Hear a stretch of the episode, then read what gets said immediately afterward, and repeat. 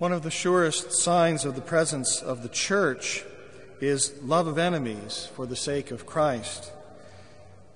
We are most godlike precisely when we will the good of those who hate us. And I use this term godlike because this isn't exactly a moral obligation.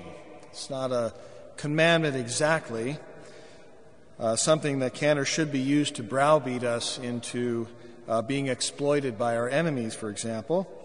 Rather, it is an invitation to take seriously the new life that we have received in baptism, to speak forthrightly with the confidence shown by Christ Himself. At times you hear it said that uh, this love and forgiveness for enemies was maybe easier for Christ uh, because he knew he was going to rise from the dead. But we know this about ourselves. So, what's the difference, really, if we take baptism seriously?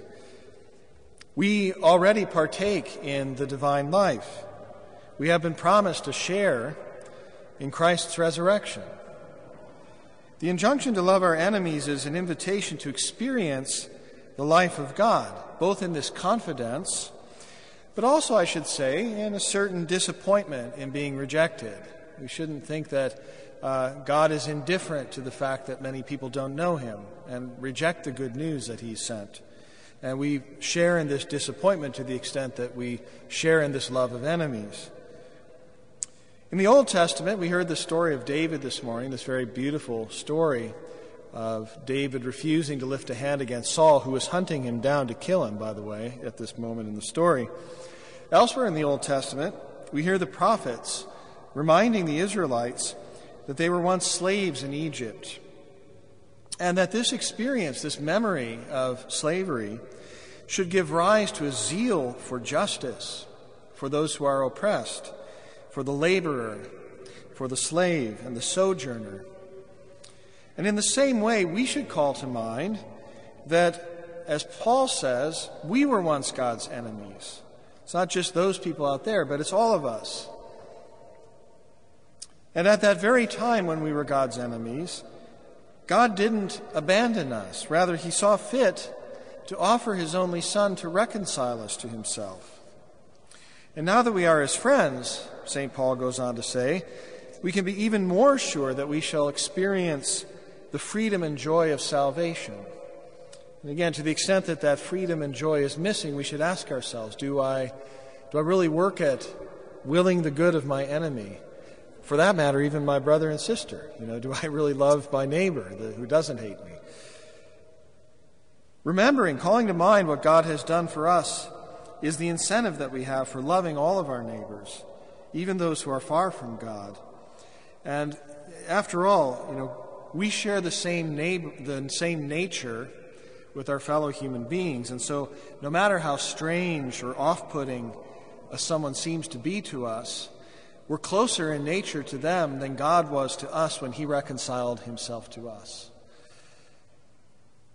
Mind you, again, this doesn't mean uh, that we can't correct or reprove those who are doing wrong, uh, but we have to do this in real, genuine hope of their conversion and salvation. It can't be something that just makes us feel morally superior or something like that. That's easy to do. Not sure that counts as love for enemies. Uh, it may be better than indifference, but uh, we want to go all the way and really will the salvation of all the people we meet. And so to hope for this, to hope for this conversion, means that we have to believe it's possible. We have to do some work of inner change. We have to do some work of imagination, what it would look like to have our enemy reconciled to God. So St. Augustine encouraged us in this. He said, uh, You know, we don't know whether the person who appears today to be our enemy is not the brother or sister that we will gain in the kingdom. So we have to see each person we meet as a potential brother or sister for eternity. God wills that all be saved and come to the knowledge of the truth, and this is what we should desire as well if we want to be sons and daughters of God. So, prayer for our enemies, this is the best way to change the way we think and feel about them. So, whoever it is uh, that's the biggest burden for me in my life, the, the person who's the biggest obstacle, that should be the person I'm praying for the most. Uh, not, not only for myself, so that I can see that this person is uh, God's invitation to be like God. Uh, it's easy to love our friends, much easier, right? Think of St. Stephen interceding for Saul. I'm going to channel St. Fulgentius of Ruspa now for a moment. St. Paul, imagine him going to eternal life. There is Stephen greeting him in loving gratitude for Saul's conversion that Stephen prayed for when he was dying. Saul was there consenting to Stephen's murder. And here they are brothers. And think of St. Paul greeting Stephen in loving gratitude for his forgiveness, for him giving him another chance, for interceding so that Paul might be converted. Now, again, I'll just say I'm, I'm not unaware that the, the challenge this poses because we live in a world where political tensions mean that friends are often suspicious of one another. It's hard enough to stay friends with people. Uh, I've been saddened to watch this polarization going on over the past, uh, I don't know, I guess I count five or six years, but it's going on longer than that. But, you know, college friends unfriending me. I have to keep a Facebook uh, page because it's attached to our monastery page. The college friends unfriending me because I might hold the wrong political views. They don't ask. They just assume because I dress the way I do and I'm a Catholic and uh, I, I teach the church's teachings that I must have the wrong points of view. And so we have to be suspicious of each other.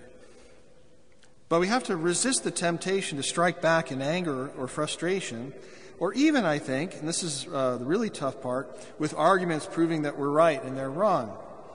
Again, this isn't to say we shouldn't offer testimony to the truth. What I mean by this is that our testimony is only good, as good, as the love that we manifest for them. So one hopes that the presence of a monastery here in the city is this kind of testimony to love and patience, because uh, God doesn't necessarily bring together friends to be monks together in one house, but He brings together, He calls together men who then are challenged to become brothers to each other, to learn how to do this, to learn how to love. Our vow of stability means we have to work at loving these men that we're with, the, the men we share the cloister with.